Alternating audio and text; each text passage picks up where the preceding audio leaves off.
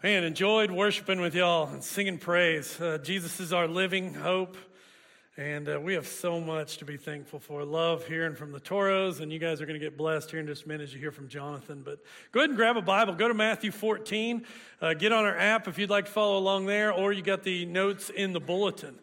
Uh, but we are glad, glad that you're here today. Hope you're blessed. Um, hope these words today, as we share in Scripture, challenge you, grow you, step on whatever toe or heart that you need stepped on. And, and as we are challenged by Jesus today, may we fall more in line with him. You know, I don't think it's, I, I think it's okay to say scripture is just a long series of different walks. It's a lot of other things, but there are a lot of journeys in scripture. Scripture begins with a walk by God in the cool of the day in the garden. Then he calls a man named Abram out of Ur, out of the land of Babel, into a new land.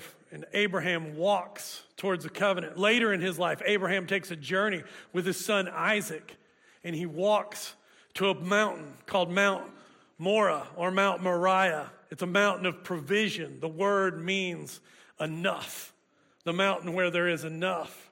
Moses is called to a bush in a journey through the wilderness where his life has changed. Then later, he walks hundreds of thousands of people through a sea of salvation to the other side, free from bondage of slavery. There's walking all over Joseph around Jericho to watch in victory as the walls fall down. Then in the New Testament, there are disciples who obey the call and they follow Jesus on dusty roads, taking a walk with him. After Jesus' death, two of those disciples are confused on the road to Emmaus as they take a walk from Jerusalem to that town, not knowing the truth of his resurrection. Paul is changed on a journey, on a, on a walk to Damascus. His life is turned upside down, and Jesus takes the sins of the world on a walk through Jerusalem, down a dusty road to a hill called Golgotha. And he is crowned King of Kings. But maybe the most famous of all walks, if it's not that one, maybe, and perhaps the most famous of all walks is the one that happens in Matthew 14 because it's the one that defies belief. It's the walk on water. It's Peter getting out of the boat it's an incredible and inspiring message. It seems each time we read it, we're drawn to the challenge and to its message of will you also step out? Will we get out of our proverbial comfort zones and do something that seems impossible? This morning, as we continue Missions Month, we're going to not just ask you to step in, we're going to ask you to step into place as water walkers as people who hear the call and change the way that we maybe view the call and view our faith so that we can trust the one who calls us out on the water. I want to pray this morning for contact in Chile specifically. So if you grab a hand this morning as we pray over our missionaries and pray for our mission here in Canadian. Lord Jesus, we lay before you the mission that you've given us something that we struggle with sometimes. If we're being honest with ourselves, God, I, I know I speak for myself that I often forget that you have given me a specific mission to step into, and it's my place. It's not my part time job, it is my job. And it's all our jobs. And so, God, with that in mind, we, we lift up before you these missionaries that we love. We love hearing from what's going on in contact and in La Serena today. We know that you're changing lives there. We know that there's going to be people we're going to meet someday in eternity that we're going to get to connect with, and they're going to say, Oh, I was, I was touched by some of your teens when they came to contact, or, or I got this hope box down at, a, down at the camp, and it changed my life. And Father, we look forward to that day, but God, in the meantime, we pray for a, an awakening of our hearts to know that we just don't throw money at mission, we are on mission. And Father, I pray that we will have that today, that we will get out of your way and we will fall in line with our mission here in Canadian as you continue to be fruitful and increase and multiply the mission in La Serena and in Tulsa this morning. Bless those two places, God. Bless the Toros, bless the Steins, and God, may we be blessed at the hearing of your word now. In the name of our Savior, we pray. Amen. So, as we go to Matthew 14, here's what's just happened Jesus has just had what I would consider one of the most amazing potlucks ever. We can put on a pretty good potluck here. And every once in a while, like last week, I think it does multiply. But Jesus just did the ultimate loaves and fishes potluck. He has taken five loaves and two fish and he has fed 5,000. And he is exhausted. He's exhausted and worn out. And when Jesus is exhausted and worn out, he spends time with the Father. And as we open up in verse 22, you see Jesus taking that time, dismissing the disciples, and then him revealing himself to his disciples in a way that was unexpected. And I hope this morning you can read it as if you've never read it before. Here it is Matthew 14, 22 through 33. It says, Immediately Jesus made the disciples, after the meal was over, is what it's referring to, get into the boat and go on ahead of him to the other side while he dismissed the crowd. After he had dismissed them, he went up on a mountainside by himself to pray. Later that night, he was there alone, and the boat was already a considerable distance from land. It's seven miles across the Sea of Galilee. So, more than three, way out there, buffeted by the waves because the wind was against it. Some say this is a storm. Now, shortly before dawn, Jesus went out to them walking on the lake. When the disciples saw him walking on the lake, they were terrified. It's a ghost, they said, and they cried out in fear. But Jesus, immediately said to them, Take courage, it is I, don't be afraid. And Peter replied, Lord, if it is you, tell me to come to you on the water. And Jesus said, Come. Then Peter got down out of the boat, walked on the water, and came towards Jesus. But when he saw the wind, he was afraid, and beginning to sink, he cried out, Lord, save me. Immediately, Jesus reached out his hand and caught him. You have little faith, he said. Why did you doubt? And when they climbed into the boat, the wind died down. Then those who were in the boat worshiped Jesus, saying, Truly, you are the Son of God. Now, you should have your imagination being fired up as you read this passage. You can close your eyes and you can easily see this scene in front of us. The disciples in this boat, packed in there, the winds and the waves, maybe a storm, thunder and lightning. Maybe even you picture yourself being among them and taking it all in, feeling the wind in your face, the spray of the Sea of Galilee soaking your hair and your clothes. If you dig even deeper into the imagination, you maybe can even realize the fear of the unknown. Then a figure appears out of the dark, out of the storm, out of the wind, and that figure calls out. I don't know where your imagination goes, but you try to take it all in. And maybe you see yourself on the edge of the boat, maybe wondering if you can do what Peter has just done. Maybe you're caught between hearing the voice of Jesus and the fear of doing something no person can do. This is a master story. It is as relevant today as it was for the last 2,000 years. It is a story of the disciples facing chaos, facing the tumultuous ways of this world. And we again face chaos every day. We don't have to imagine what it's like to be in instability. We don't have to imagine what it's like to feel like life is continually in a chaotic up and down. We are in a season for 24 months now of loss of, uncer- of certainty, uh, of loss of hope. There's this ever present reminder of death So we join the disciples this morning. The ancients believed that the sea was the home of the dead. It's no wonder that they thought that Jesus was a ghost. That's where ghosts came from. If you've always wondered, why did they think Jesus was a ghost? Seas and bodies of water is where ghosts came from in the ancient world. So that's what they think they're facing. But as the ancients saw that and faced the chaos of that, and the disciples battled all night and were battling against the winds and the waves, we too join them in knowing that we're battling against what seems like a never ending storm. But I want you to notice this morning just one thing. Because there's a but yet, or almost a but God in this story, because it's, according to the scripture, it is at the darkest hour, the last hour of the night.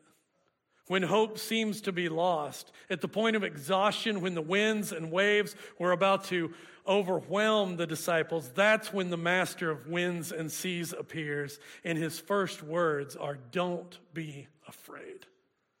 It is I. And then in the next breath that Jesus speaks after Jesus after Peter says if it is you call me out on the water he also has an invitation if you follow this through scripture this is a pattern almost every time that God and it, ha- it happens when it does there's times that it doesn't but there is a lot of times when scripture where an angel or God himself or Jesus says don't be afraid it is followed by an invitation to push your comfort zone so he says, Don't be afraid. And then Peter says, If I'm not to be afraid, if I am to be a disciple, if I can be like you, then call me out. I'm ready to step out on the water. And Jesus invites. And what's incredible in the story is Jesus not only invites him, Peter actually does it. He gets out of the boat. He steps out on the water. I don't know what that must have been like. I wish I could describe it. It had to be unreal. But then, we're given very little detail about the, what the walk was like, but we are given the detail of that Peter takes his eyes off Jesus. And he sees the confusion and the chaos and the winds and the waves. And then he begins to sink and he cries out and he says, Lord, save me. And then as Jesus draws him out of the water, there's this line You of little faith, why did you doubt? And this morning we're going to focus on that invitation to come, but we're also going to focus on this line by Jesus. Because typically, how we've understood this message to Peter, maybe for most of us, maybe not for all of us, but a lot of us have heard a message, or when we read this passage, we read if Peter had just had enough faith, he would have never sunk. And we read into that and we start to believe that faith is about a measure. If I just had enough faith, I could overcome this problem in spectacular ways. If I just had more faith, I wouldn't have got that diagnosis. If I just had enough faith, I would have been, or she would have been, or they would have been healed or I would have been free from that hardship, or I would have escaped that circumstance. Oh, you have little faith. Why do we doubt?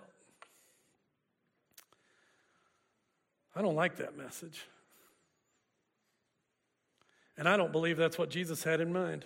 I believe Jesus is teaching a faith of a different kind, and we're going to show it to you this morning. Our friend Jonathan Stein is actually going to talk a little bit about that, and he's going to use his youngest child, Anna Joy, and he's going to talk about a young man, another man that comes to church with him. Our teens, of course, go to Contact every summer and spend a week doing Camp Contact, uh, living it out. It's a tough church. It's a church where you've got to walk on water in some ways in order to minister to people because it is chaotic and it is difficult. But Jonathan describes what kind of faith Jesus is talking about so well. Let's listen to Jonathan for a few moments. Good morning, Canadian family. I'm sorry that Brittany, Laura, Anna Joy, and I couldn't be with you today. Our hope is that we will get to make a trip out later this year We are so thankful for the way y'all continue to support our family and the ongoing ministry at Contact. And we cannot wait to have Barry bring down the teams and hopefully a bunch of you parents. Yeah, you, you, uh huh, uh huh. This summer for Camp Contact. There are plenty of hotels in Tulsa around where you guys would be staying, so you don't even have to sleep on an air mattress in the church gym if you don't want to. Anyway, on to the topic at hand. As I think about Peter locking eyes with Jesus and asking to come out on the water, the trust he displays, and the willingness to overcome all the laws of reality he knows. I'm reminded and want to share with you a few stories. First, I want to share this thing that Anna Joy does when I'm playing with her.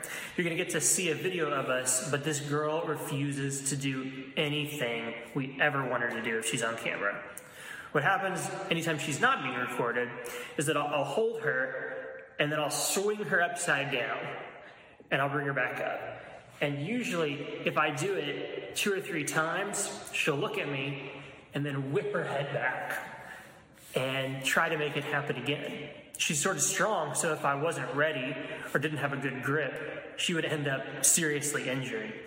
But she trusts me, and I know what she's about to do, so it always ends up okay. Here's a cute, but not as relevant as I'd hoped, video of us. Go. Ah! Whoa! Whoa! Say no. Say we're holding on tonight, aren't we? Oh. Gonna try doing it this way? Gonna try doing this instead? Go. Ah! Ah! Ah! Ah!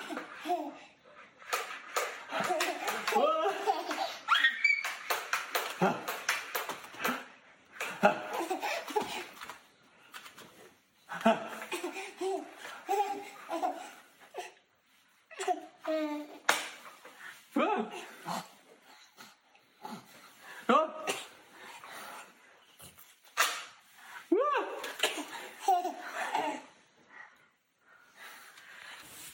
Second story is about my friend Billy. If you watch the Contact live stream, especially from last year, Billy was usually reading Psalms in the service. Billy's been sick a lot this year, so he hasn't been able to. Billy lives alone further out than most folks. He spent time in prison, and he'll readily admit to you that his life has a lot of mess in it. I was in the middle of a series on service last fall, and one of the points I think connected to Jesus washing his disciples' feet was that Jesus gets down and into the mess, into the nasty feet of the disciples he loves and knew would all end up betraying him, including Judas, who betrayed him to death. When the point came out that Jesus gets in the mess, Billy lit up as like a cartoon character with a light bulb over their head. And you could just see something change in his face and his demeanor. He looked at me and he repeated it back out loud. And you know, we at Contact, we sometimes have people respond a little more vocally in the sermon. But right there in the middle, he just said, Jesus gets into the mess. And he said it a bunch of other times since then, because Jesus does get into the mess. And I think that was the moment when Billy really believed that Jesus sees him, Jesus loves him, and Jesus wants to use him, even in the mess he's got going on. And that wasn't me, because the point, I didn't think it was my strongest of the points. But the Spirit moves, and the Spirit keeps moving in Billy, showing him that if he keeps his eyes on Jesus, he is enough to be what Jesus is inviting him to be, to do what Jesus is calling him to do. One last thing. I was at Harding for an internship fair a few weeks ago, and one of our former interns came and spent a little time talking with me. He interned with us in 2019, and he told me that still, almost every single week, he FaceTimes with one of the kids that he got to hang out with all summer. And he's not the only one. Another of our former interns, who's a speech pathologist now, showed up out of the blue this last Sunday and took a couple of the older teens out to breakfast and lunch. from you guys' own family. Tess and Kylie Sawyer come almost every Sunday and teach or do whatever they can to show up for the kids here at Contact. When y'all come for the summer, and when you spend time loving and running beside a kid, when you spend time playing and chasing after them, when you spend time singing with them and, and trying to get them to focus, and when you spend time being no more than three feet away and having to do whatever, and, and it gets stressful and it gets challenging, all of that that you're doing, it matters so much. It's not because you're doing some grand or amazing act. It's not because all of you are the best in the world at it. Believe me, I am not the best at almost anything I do. Uh, definitely not the best at anything I do. But it matters. And all those connections matter. And all that time showing up matters because what we're all really doing together is just like Peter, we're locking eyes with Jesus and asking if we can go where he already is. He's already loving those kids. He's already trying to get into those houses. He's already serving and sharing. Are we going to ask to come with him? And every time that we ask, every time that we're willing, he tells us to come. I'm going to pass it back to Jake. Thank you for wanting to follow Jesus wherever he goes. And I hope that leads you over to Tulsa here and there. I'll see you soon. Bye, Canadian family.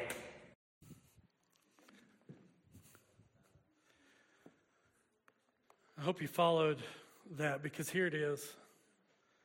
What, what Jonathan's illustrating with Anna, his daughter, and also with Billy, is what is so unique about Peter's step out of the boat.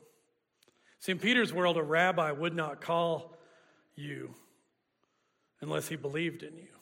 And most rabbis spent most of their days only calling the best of the best, the elite of the elite, the smartest of the smart. It's what my seventh grader always says the GOATed, the greatest of all time. Everything's GOATed in my house right now. Oh, it's GOATed, right? It's GOATed. Parents are like, what's that mean? All the adults get it, or all the, all the teens get it, right? It's GOATed. That's what the rabbis did, but Jesus comes along and he doesn't call the best of the best. But he still has the standard of if I call you, you can do whatever I can do. I've even heard reports that it's so serious if you're called by a rabbi, the belief that you can be just like your rabbi. I haven't seen this, but I read it in a book one time about somebody seeing a new, a modern day Hasidic rabbi going into the bathroom at an airport, and 10 of his disciples followed him into the bathroom because they do what the rabbi does. And that actually helps explain why Peter gets out of the boat. He gets out of the boat because just like a child will trust a father or a mother to roll back and know that they're going to get caught, Peter trusts that when Jesus called him to follow, that meant he could do anything the rabbi could do. He could do it all. If Jesus could do it, therefore Peter believed he could as well. Because when Jesus called, Come follow me, it meant come and do as I do, including walking on the water. So Peter sinks, though. Peter takes his eyes off Jesus. Peter messes up. Peter doesn't keep walking on the water, and he sinks. He sees the chaos and the winds and the waves, and he loses faith. But I want to ask you this morning who does he lose faith in? Well, that's easy. He lost faith in Jesus. No. Nope. He lost faith in himself. How do I know that? Jesus ain't sinking, guys. Peter's the one sinking. He sank because he forgot who the one was that gave him the ability to do it, yes. But the reason he lost faith, it wasn't, oh, you have little faith in me. It was, oh, you little faith in what I've called you to be. See, here's the point of this whole sermon. When Jesus calls us to come, Jesus calls us, and he never calls us to something he doesn't believe you can do. Never. When he says to go, live on mission, he believes in you. We have a pretty low view of ourselves. But throughout Scripture, it's pretty incredible how high view of people God has. God believes in us, He partners with us. That's why He leaves earth and why He sends His Spirit in Jesus' absence. I know we've all been told we need to believe in the power of Jesus, and of course we do, as you should. That is a very good thing. But maybe what we need to know this morning to be on mission is to know that Jesus believes in you. That he didn't call you to mission because he thought, eh, they'll kind of be lousy at it. He called you to change your schools and your offices and your workplaces and your friend group and for you to be an impact on the world and to reach out and to help the lost know him because he says, you know, that person, I believe in him. He's called us to a purpose to step out, to step in, to step up. And so I, I know we're out of time, way out of time, and I'm, I'm sorry we started a little late and we had a lot of things going today. And so I'm going to skip the last part of what I was going to do, but I'm just going to ask you what's Jesus calling you to? What's Jesus' call in your life? What do you need this morning to stop denying about your ability? What do you need to stop doing about saying, well, that's not for me or that's for somebody else? What do you need to do to step out and to step into place on the water with Jesus? Whatever you need this morning, we're here for you as we stand and sing.